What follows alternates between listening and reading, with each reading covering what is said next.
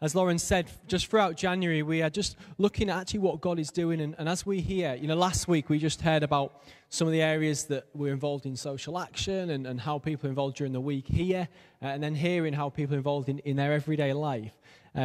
What we're trying to do is to tell those stories, because actually each of us, as we walk out into our day-to-day lives, we carry the kingdom. That's what we've been looking at last term, was what does it look like to walk out and to live with Jesus as king and live advancing his kingdom. And that's really important as we do that, because actually then we start to see the little things that we do. We start to see the difference it makes. We start to see how Jesus is using us in those opportunities. So often it can just, you just do the stuff because that's what I always do. And then go, oh, hang on, what does it mean for me to carry Jesus into this moment with my friendship group, in my workplace, wherever it is?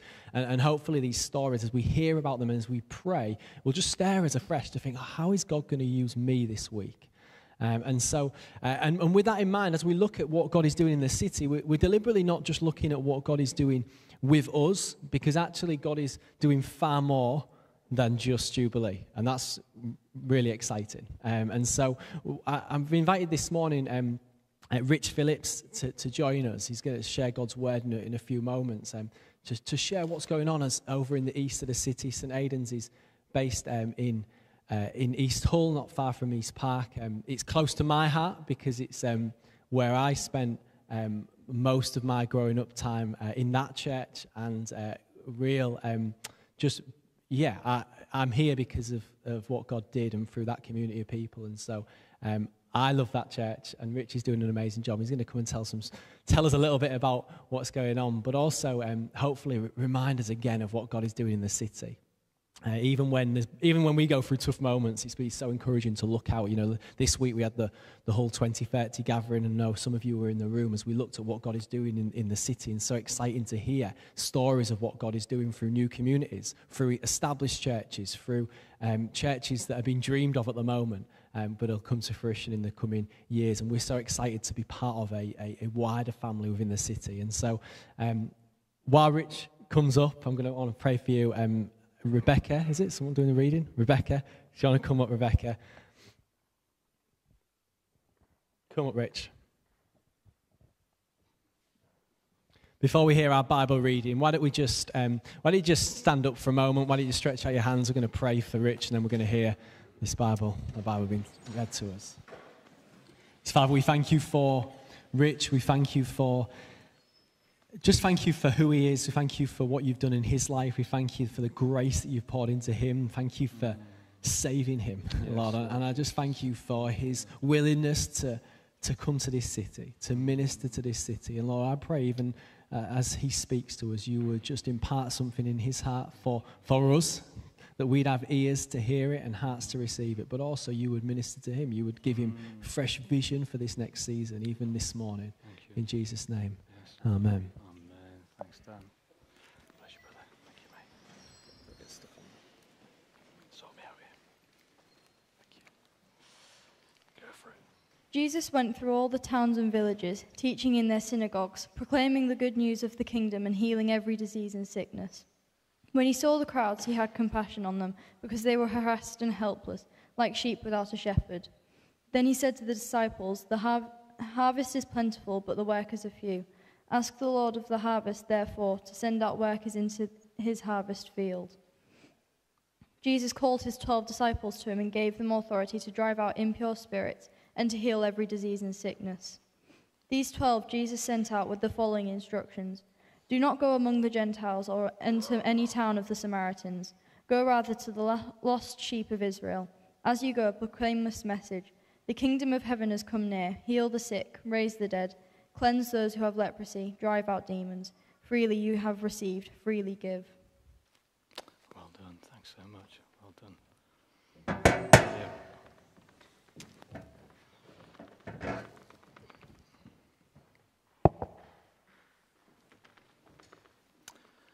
Well, good morning. Good morning. It's great to be here with you this morning. Thank you so much for your invitation and also your really warm welcome. I felt really warmly welcomed. I've had loads of prayer. Sorry, this is, I might put it in my back pocket. Loads of prayer, so I'm going to have to come here more often, I think. As Dan said, my name is Rich. I'm the vicar at St. Aidan's Church. I've been there for coming up 12 years in July. Yikes. And firstly, I arrived as curate, and I was curate under Dan's dad, Mick, who many of you will probably know. Mick was there for 19 years. And then, by God's grace, I was appointed vicar. Now, just to be clear, I didn't force Mick out. It wasn't a coup d'etat, or I don't believe he left because of me. Oh, he did. He did, apparently. But, so I'm born and bred in Hull, grew up in the West in Willoughby, and didn't come from a Christian home, but came to faith whilst working in London. So I'd been living in London for 10 years, came to faith on an Alpha course at the mothership at HTB, and by God's grace was saved when I was far from God. And then we felt God stirring our hearts back north, and by his grace, he brought us back to Hull. I'm married to Ali, and we have 3 children. I'm trying to remember their names now. Ella, Benjamin, and Lily, and I know very well the toilet trick. Yeah, I'm well versed with that, getting some space. What I particularly love doing in my spare time is cycling. So there's quite a number of us in the city, a number of vicars, pastors in the city who love cycling. We're mammals, middle-aged men in lycra. But you'd be pleased to know there's no lycra in sight today. So anyway, that's me. Shall we pray? Lord, we just thank you for your word. We thank you that you are holy, that you are sovereign, that you are the Lord God Almighty of our city and of us here at Jubilee today, of the body of Christ here at Jubilee. And we say, Holy Spirit, would you come? Would you move amongst us this morning? Would you stir our hearts afresh? Would you open our eyes? And would you bless us with the spirit of wisdom and revelation of the Scriptures? In Jesus' name. Amen. Yeah, sorry. Thanks, Dan. There we go. Feel free, whatever you need to do. There we go. Quite enjoyed that. Now, I know, Dan, as Dan's been saying, you're in the midst of a mini-series looking at God of this city. I love that title, sharing stories about what God's doing in our city and hopefully growing faith amongst us. And so I want to pick up on that theme today and just share with you some of the things that we've been learning in recent years at St. Aidan's. You know, we live in an amazing city, don't we? Can I hear a whoop-whoop for Hull? Indeed. And you guys at Jubilee are doing a fantastic job of seeking to reach this city with the love, the grace of Jesus and the power of the gospel. You know, and I love your hearts for the poor, for the homeless, for the marginalized, for the lost. And you've been blazing a trail and pioneering stuff in this city for many years as you've sought to do that. And it's no coincidence that God has strategically placed you in the heart of this city. But you know, the stats about the number of people who follow Jesus in Hull are quite sobering. There's roughly 260,000, just over 260,000 people in Hull. And of that, about 2,500 regularly attend church. Give or take, roughly. So that's 1% of the people in our city regularly attending church. It's not a lot, is it? At all. And a lot of them are represented in this room this morning. In our parish, the stats are pretty similar. We have a parish of just under 7,000. If you're in the Church of England, everything's divided up into parishes, although we don't worry too much about boundaries. But we have 7,000 people, and we have about 70 people who regularly attend St. Aidan's. So again, you're looking at 1%. But even then, a lot of people that attend St. Aidan's come from out of the city. They come from the east, or just, or at least outside of our parish.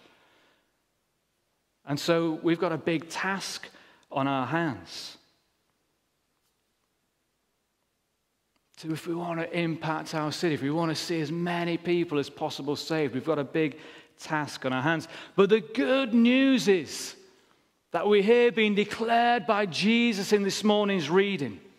The harvest is plentiful. Amen. And who knows that Jesus wasn't just declaring that truth over Israel, but that it is an eternal truth that echoes down through the ages to every town, city, and village on the planet today as well. And in John's Gospel, Jesus says, I tell you, open your eyes and look at the fields. They are ripe for harvest. Amen. The harvest is plentiful. But where is the harvest? Is it in here, inside Jubilee? Is it inside St. Aidan's? No, of course not. It's out there in the homes, the schools, the hospitals, the offices, the streets, the avenues of our city. That's why Jesus says, he says, go and make disciples. And in this morning's reading, we firstly see Jesus going. He's going, we're told, through all the towns and villages, teaching in their synagogues, proclaiming the good news of the kingdom, and healing every disease and sickness. And then we're told, when he saw the crowds, he had compassion on them, because they were harassed and helpless, like sheep without a shepherd. Then he said to his disciples, the harvest is plentiful, but the workers are few. Ask the Lord of the harvest, therefore, to send out workers into his harvest field. Jesus, he looks at the crowd and he has compassion on them. Don't you just love the compassion of Jesus for the lost? His heart just wells up with love and compassion for the lost.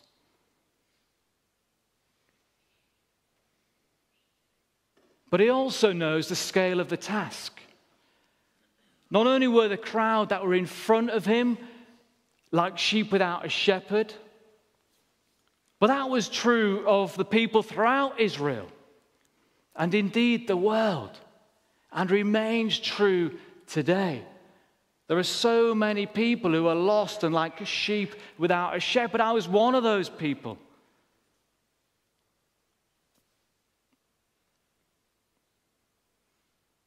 And so Jesus knows that he's going to need others to join him in going. If all those who are like sheep without a shepherd in this world are going to be reached. And so Jesus, having prayed this prayer for the workers in the harvest field, he immediately says, pray that the Lord of the harvest will send workers into the harvest field. And he immediately seems to answer his prayer as he sends out the 12 disciples to the lost sheep of Israel, telling them to put into practice the very things that they've seen him model. He says, as you go, proclaim this message. The kingdom of heaven has come near. Heal the sick, raise the dead, cleanse those who have leprosy, drive out demons. Freely you have received, freely give.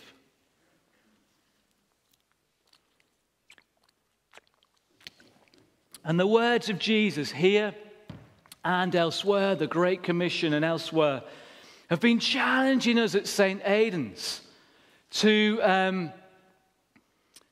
over the last few years, to ask ourselves, is everything we do focused on the core task of fulfilling the Great Commission and making disciples who make disciples?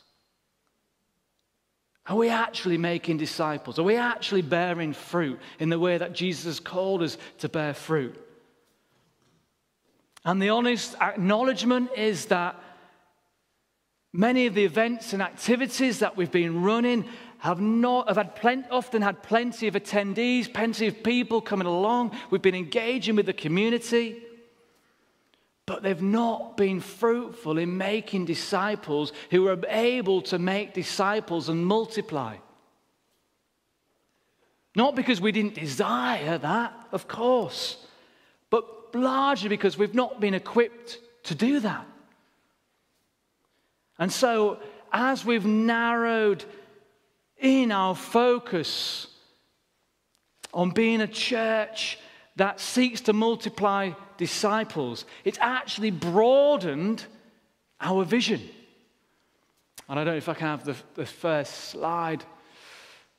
And so our vision at the moment is to give everyone in our community the opportunity in here and the opportunity to hear and respond to the good news of Jesus and be transformed by his amazing love. And of course, out of that comes the transformation of community, the transformation of families, the transformation of schools. But we want to give as many people as possible the opportunity to hear and respond to the gospel. And so this morning, I just want to share with you a couple of things that we've been learning as we've been going on this journey. And we're still on the journey. In fact, it feels very much that we're still on the start of the journey, even though I've been the vicar over 8 years now. It still feels like God is birthing something new, doing something new, laying a foundation. We hope for more to come. And so I just want to share with you two things, because the task that we have to reach our city, for us to reach our parish, but we're not just restricted by parish boundaries, is a big task, and it is an urgent task. And so we need the Lord to stir our hearts for the task in hand, to equip us for the task in hand. And so I'm going to share two things. And the first thing that I want to share with you this morning that we've been learning and discovering at St. Aidan's is to rediscover the power of the gospel to transform lives. You know, Matthew tells us that when Jesus had been fasting for 40 days in the wilderness, and Luke says when he comes out of the wilderness, he comes out, he goes in, led by the Spirit, and he comes out in the power of the Spirit. And the first thing that he begins to do as he embarks on his ministry is to preach the good news of the kingdom. Matthew says, from that time on, Jesus began to preach, repent, for the kingdom of heaven has come near. And in today's reading, we see Jesus going through all the towns and villages, proclaiming the good news of the kingdom. And then he sends out the 12, and he tells them to do the same and to proclaim that the kingdom of heaven has come near. Sharing the message of the good news of the kingdom and the call to repentance was at the heart of Jesus' ministry and what he's called us as his disciples to continue. And at St. Aidan's, I think our focus was not as sharp as it could be on equipping people to proclaim the good news and call people to repentance. In Romans 1, verse 16, Paul says, "For I am not ashamed of the gospel, because it is the power of God that brings salvation to everyone who believes, first to the Jew and then to the Gentiles." The gospel is the power of God. Amen. That brings salvation to those who believe. It's what the gospel is ultimately what brings salvation, healing, deliverance, freedom, redemption, wholeness, new identity, new purpose. It is what transforms a life from the inside out. It's the gospel that transformed my own life when I encountered Jesus at the age of 28.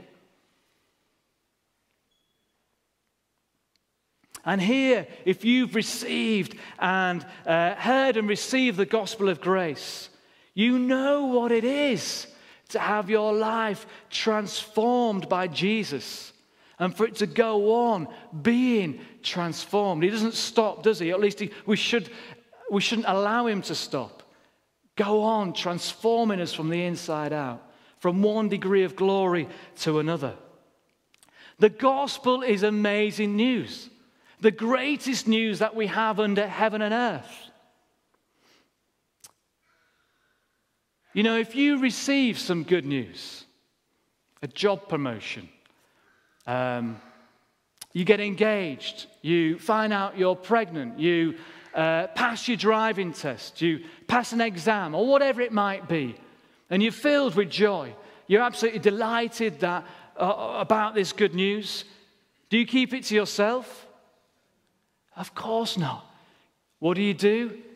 You're overjoyed, and so you're delighted that there's good news, and you go and you share that good news with as many people as you can. And they're thrilled for you at the good news too. And I'm pretty sure that we'd all agree that we want to share the good news of the gospel. Jesus, our faith, our testimonies, right? We all have a desire to do that. But how confident do we feel about sharing the greatest news ever? Do you feel confident to do that, equipped to do that? Well, I'll be honest.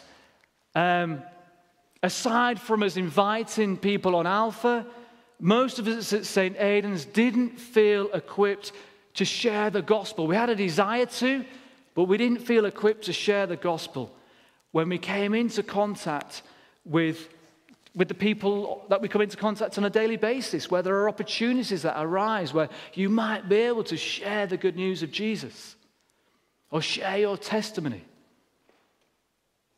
We'd use various tracts and so on, but we just didn't quite know, without feeling that we were fumbling a little bit. I mean, we knew the gospel, but it's a different ball game when you're faced with somebody that you're trying to,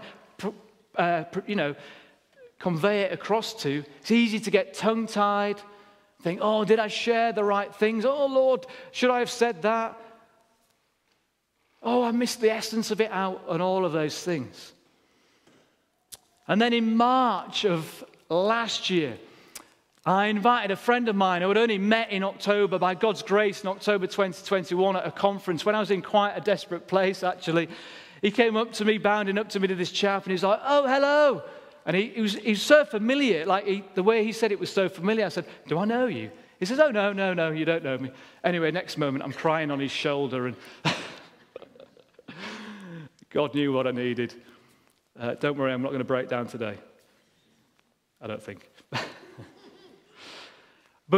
So he was amazing, and I began to connect with him. And then he came, and I shared with him this journey we're on, and he came and delivered some training to us at St. Aidan's about evangelism. And there's one thing that he shared, and I want to share with you this morning. That's why the flip chart's here. And it's called the Three Circles. And it's a really simple and reproducible way of sharing the gospel. And so I just want to share this with you, and hopefully this will be an encouragement to you, and maybe even somebody here will be able to use it this week to share the good news of Jesus.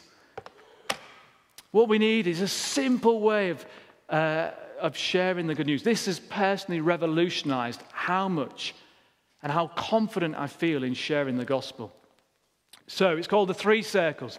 So the first circle, and forgive me, I'm no artist, so forgive me for my lack of drawing skills.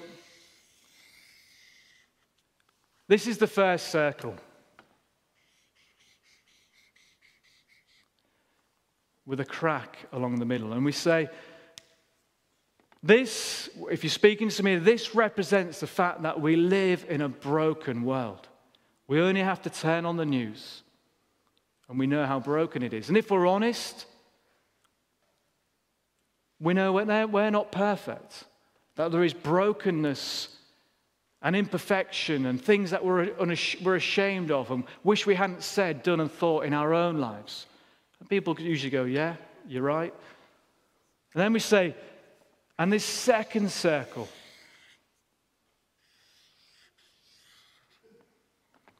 if you can see that there, represents God's world as He designed it to be. God designed the world to be a place of love. Jesus came and He said 2 commandments. Love the Lord your God with all your heart, mind, soul, and strength, and love your neighbor as yourself. And if we were doing that, well, I think the world would be a better place, don't you? And people generally say, yes, I do. But the thing is that starting with the first people, Adam and Eve, people turned away from God's perfect world and God's perfect plan for their lives. This is a little man running away. There you go. That's the extent of my artistic skills. They turned away and they started to do life independent of God, in their own strength. And this has been the result. Brokenness in the world and in our lives. In our families.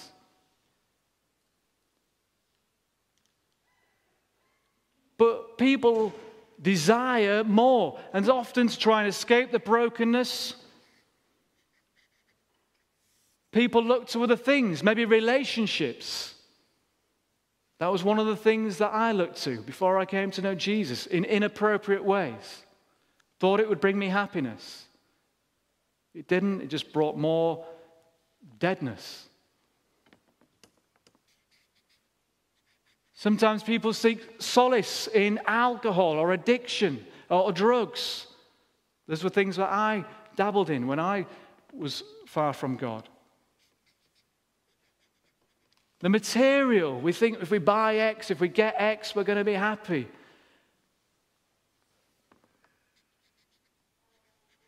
Sometimes sport.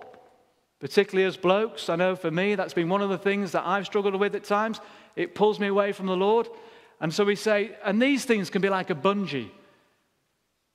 They get so far, and then they have a way of pinging you back. You can't be set free. But the good news is that God has provided an exit out of this mess. He's provided an exit door out of this mess. And then we draw the third circle. And the way that God did that was by sending Jesus, His one and only Son, to live amongst us. And He died upon the cross, and on the cross, He was taking upon Himself our sin. Sin is what God calls those, when we live independent from God, He calls that sin. And Jesus on the cross was taking upon Himself our sin. And then the scripture says that on the third day, He rose to new life, proving that He was victorious over sin and death. And so the promise of God is this, is that if you turn away from living life independent of God and turn to Jesus,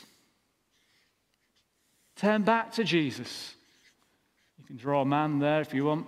If you want to display your artistic skills, you can draw a man running back to Jesus. If you turn to Jesus and you acknowledge and believe with all your heart that He lived on this earth, that He died upon the cross and upon the cross was taken upon Himself all of your sin, and He rose to new life so that you too can have new life, then the promise is that God will restore you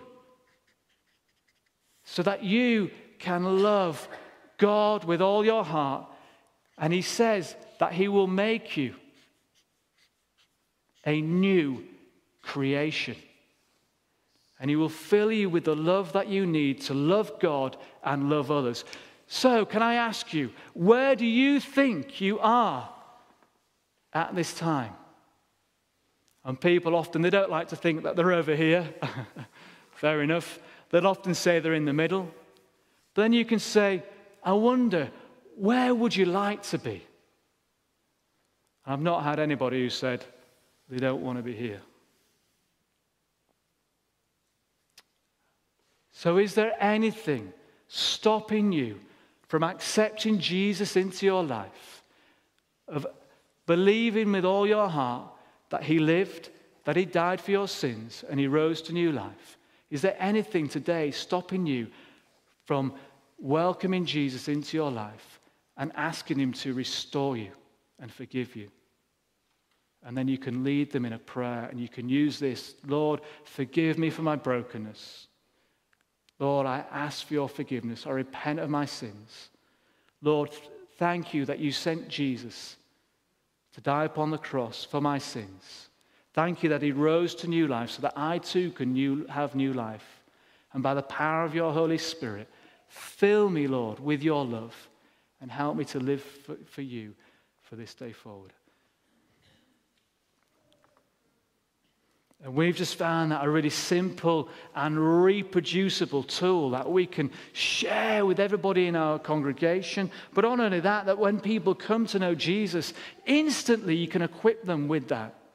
You can say, you can share this straight away with those who are far from God. Because usually those who come to know Jesus, they're the most on fire, aren't they, when they first come to know the Lord. So we need to equip them and release them straight away.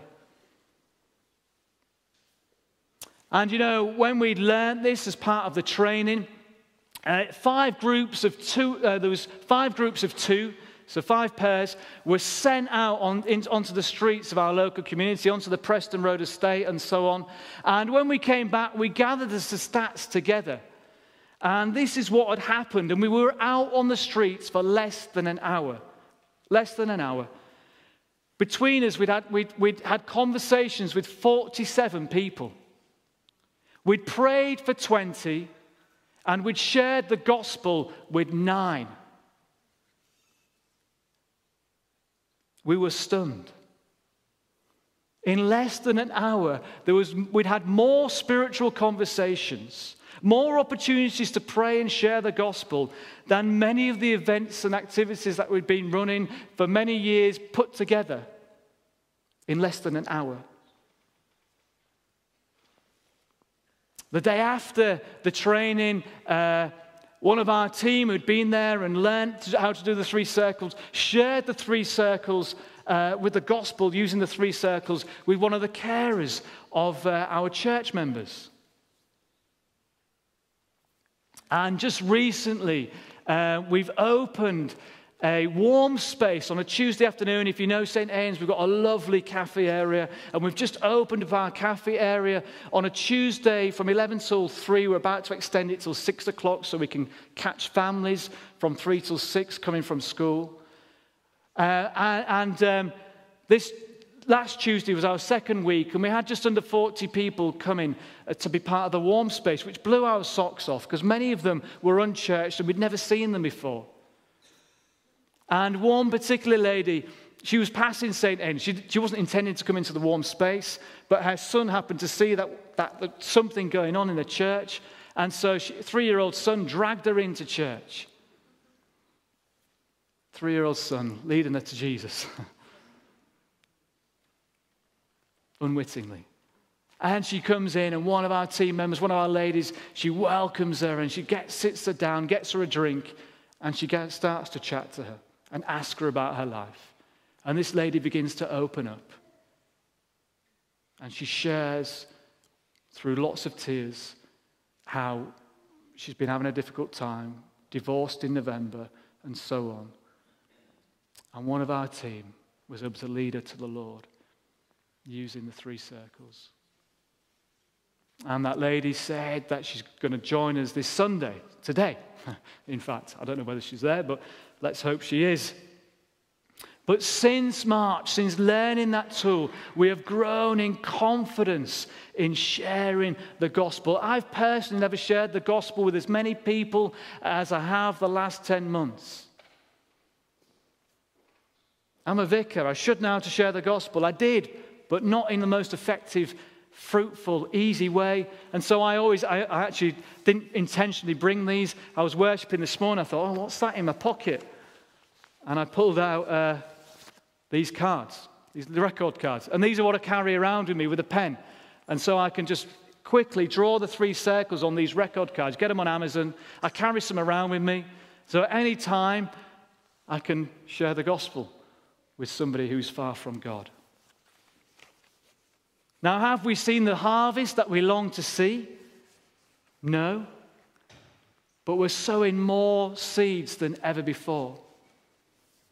And we're trusting that as we obediently and liberally sow the seed, as Jesus called us to do in Mark 4, when he says, share the word.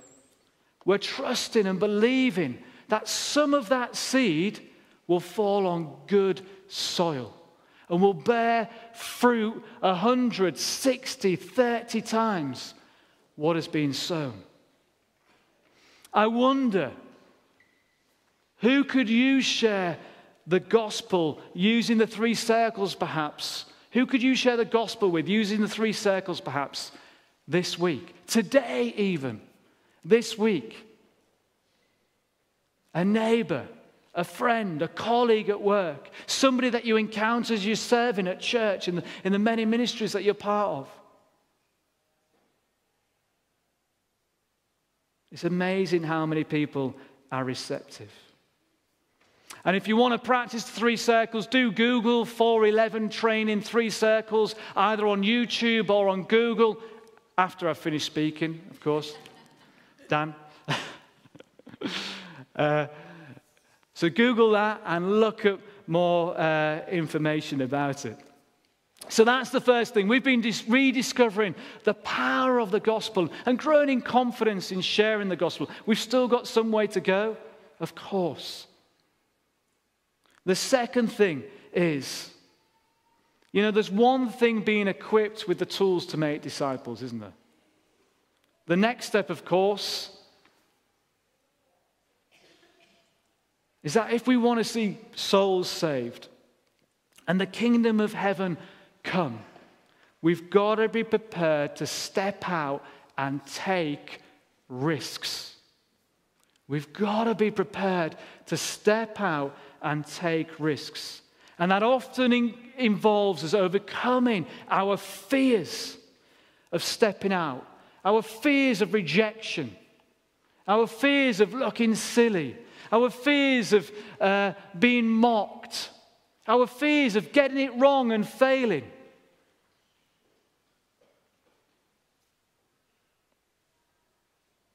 But stepping out, if we want to see the kingdom come, we need to step out of our comfort zone. You know, my wife, Ali, and I, we've been recently watching the documentary on BBC about Elon Musk. It's a three-part documentary. I don't know if anybody else has watched that. I can't say I was ever particularly interested in Elon Musk, but one night we were searching for something to watch, as you do, and it piqued our interest. And so we thought, okay, he's on the news all the time, especially with all the Twitter furore that's been going on. So we thought, well, let's find out about this guy. And what was obvious from watching the documentary about him, he's a ruthless guy, but what was obvious is that Elon Musk is a guy who is prepared to take risks. He is a risk taker extreme. He is prepared to risk it all in order to succeed and see breakthroughs that many dismiss as impossible.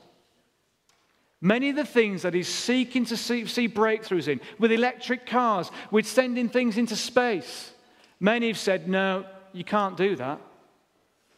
He says, I'm staking it all. I believe that's possible. I'm risking it all. He is a risk taker. And along the way, of course, he's made many failures. And he's quite happy with that, because out of the failures, he's also had many successes, which has led to him becoming one of the richest men in the world. Bless him, I believe he's no longer the richest man in the world. I think he's the second richest man, so do pray for him. He's only got £128 billion. One of his former colleagues was being interviewed as part of the documentary, and she said, it really struck me. She said, if you're comfortable, you're probably not growing. If you're comfortable, you're probably not growing. This was a secular comment, but it hit me in terms of the kingdom.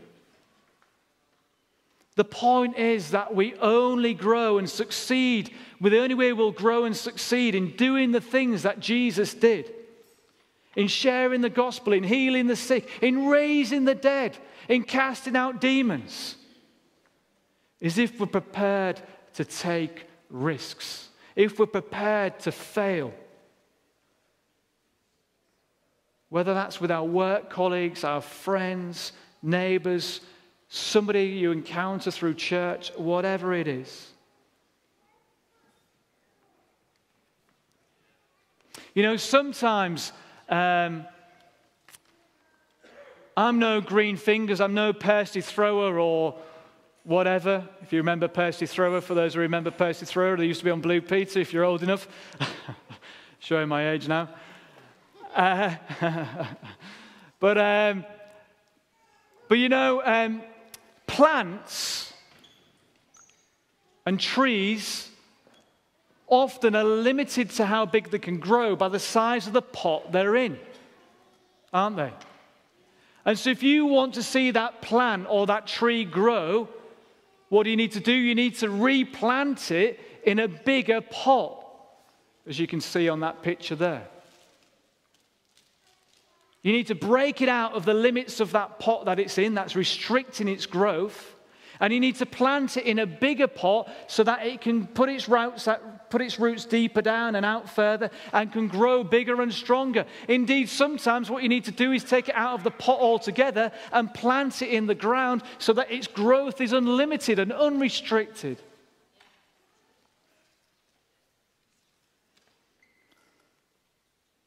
Sometimes, with our faith, we put ourselves in a certain sized pot. We place limits on what we will and what we won't do. We get comfortable there. But it can limit our growth and all that Jesus wants to do in and through us. But here's the thing. Jesus says, with God, all things are possible. And so God wants us to take risks and break out of our plant pots so that we grow and we begin to lay hold of all that Christ has purchased for us upon the cross. He's given us authority to preach that the kingdom is near. He's given us authority to heal the sick, to raise the dead, to cast out demons. I wonder, have you allowed yourself to become too comfortable in your faith? Do you need to take that plant pot that you've put yourself in and smash it? I was hoping to have a plant pot and visually do that today, but my wife went to the shops and she couldn't find one. Imagine me with a hammer. Do you need to take yourself out of the plant pot that you're in and allow God to smash it? Everything that you've put that might be a limitation upon your growth. Lord, I could do this, but I could never do that for you. Well, if we've put limits on us, we need to repent and ask God for forgiveness and say, Lord, break me free of these limits that I'm putting upon myself. Lord, you're not putting those limits on me. Lord, you've said that with you all things are possible, and I can do all things through Christ Jesus who gives me strength.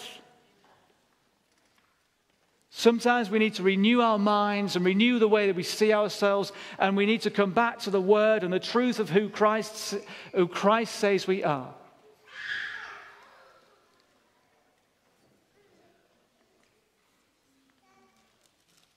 You know, when Jesus sent out the 12, he was encouraging them to break out of their plant pots that they were in. They could never imagine that one day they were being sent out to heal the sick and so on. And he's encouraging them to take a risk and grow. And at St. Aidan's, a group of 12 of us, roughly 12 of us, a good biblical number, have been seeking to do that. Break out of our plant pots and encouraging others to do the same. And a lot of that has been about us regularly and consistently going out onto the streets, onto the Preston Road Estate in particular, to the lost, to the poor, to the marginalised. Because we want them to have the opportunity to encounter Jesus and to hear the good news of Jesus. They're not going to come through the doors of church. They're just not. We've tried it. It doesn't attract them. But they're there, and it doesn't mean they're not hungry for Jesus, and they're not people of peace out there. But we've got to go to them. And so that has involved us overcoming our fears. You know, I've had to overcome my own fears. There's been times when I've felt a stirring to go out, and then the fears come upon me, and I've made every excuse as to why I shouldn't go out and share the gospel. But here's the thing.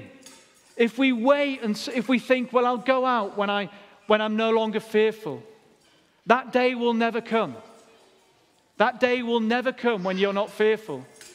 The only way to overcome your fears is by pushing through them and stepping out and taking a risk. And I found that as I've pushed through my fears, the fear is diminished.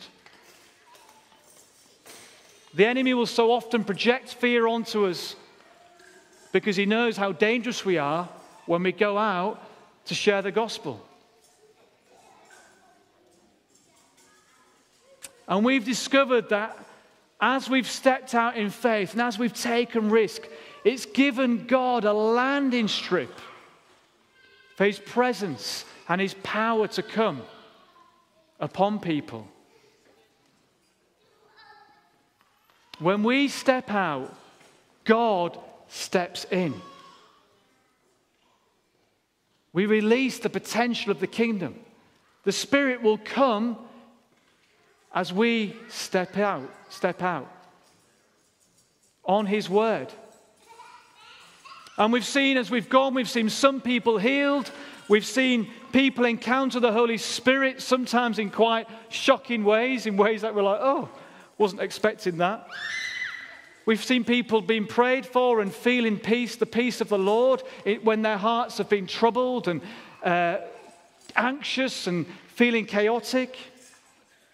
And we've been able to share the gospel. And at the moment, with 6 to 7 families, we've started to build relationships with people that are far from God, all actually within quite close proximity on the Preston Road Estate. Those people would have never come through the doors of our church. But Jesus died for them. Jesus loves them. And He's compelling us to go. We've even been invited into 1 or 2 people's homes.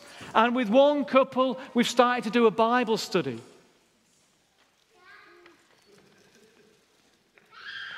And we've also been able to help and support people practically. You know, when you begin to meet people, it's not just a one-off hit. We're going back to the same people and we're building relationships and we're able to come alongside them and signpost them or help them practically. One person with some furniture, another with housing.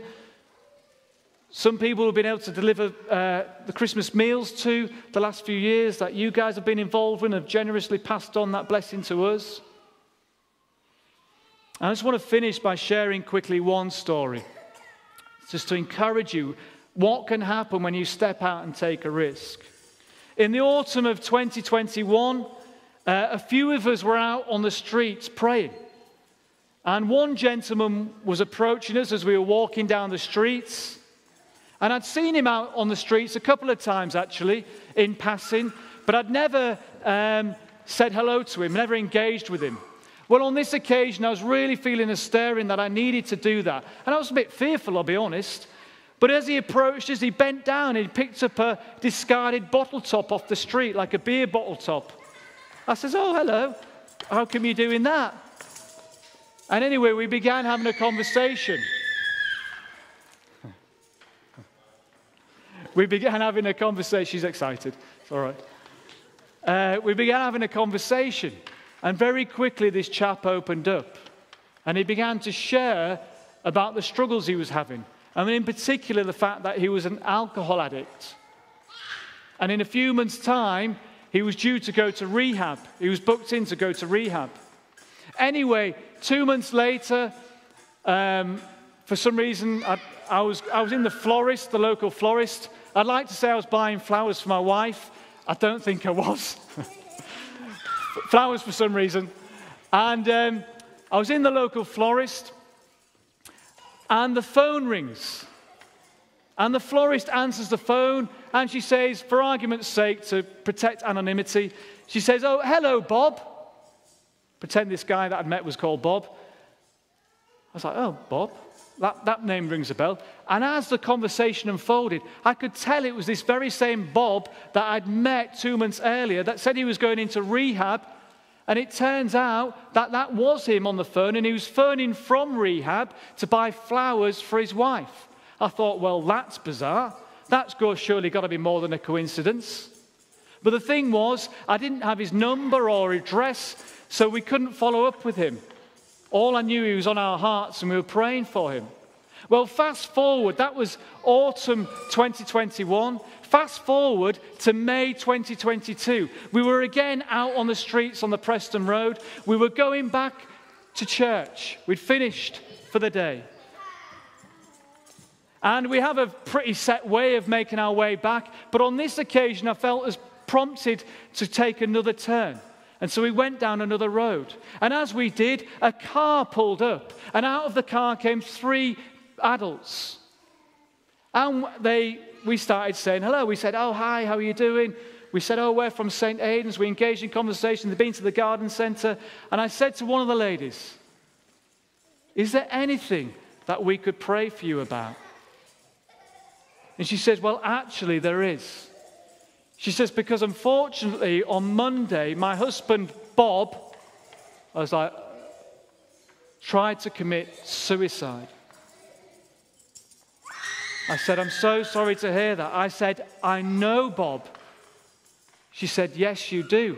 He's told me about you." We were stunned that God would set that up.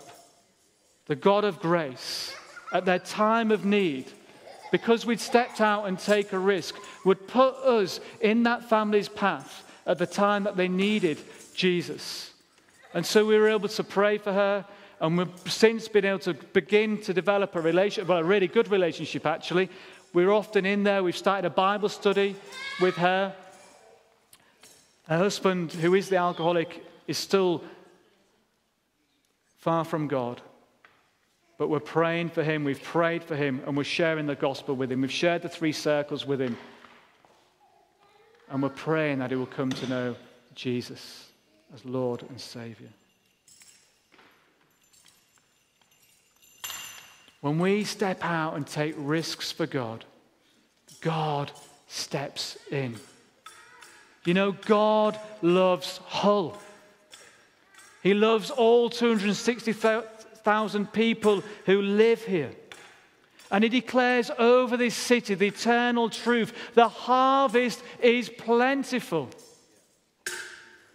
And God is on the move. God is on the move through you here at Jubilee. God is on the move, praise God, at St. Aidan's in East Hull and in many churches throughout this city, as we saw at Hull 2030 on Wednesday.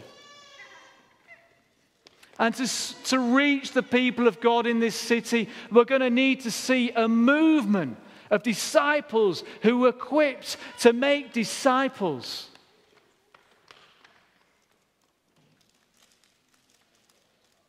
And he wants each one of us to play our part, to grow in our faith and confidence in sharing the glorious gospel, perhaps using the Three Circles. He wants us to overcome our fears and break out of our self-limiting plant pots that we've maybe put ourselves in, and step out and take risks for the sake of the kingdom. You know, Jesus says that the kingdom has been advancing by violent men, by forceful men and women. Throughout history, the kingdom advances when we get serious and we're forceful and we're intentional and we're not put off by opposition. We're not put off by our fears, but we're saying, Lord, you purchased upon the cross a rich harvest for us. We've got to have that harvest, Lord. Lord, we're laying claim to it. We're laying hold of it. Break us out of our plant pots, Lord. Fill us with boldness and courage like never before. Help us to share the gospel and take risks, even if it means rejection. We're called to lay down our lives, to let go of all our fears, so that He can come and have His way through us.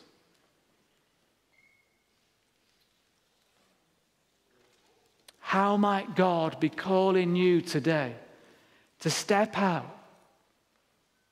Maybe God has been calling you into something and you've been fearful of saying yes. How might God be calling you to step out of your plant pot? To allow Him to plant you in a bigger pot, or even in no pot at all, and say, Lord, just please break me free from all the things that inhibit me, all the things that hold me back. Plant me in open soil that I may grow as big as you want me to grow. How might God be calling you to step out and take a risk, to share the gospel, to offer to pray for somebody, to invite them to an alpha, whatever it might be? But may I encourage you to take risks and step out in the week ahead. In Jesus' name. Amen.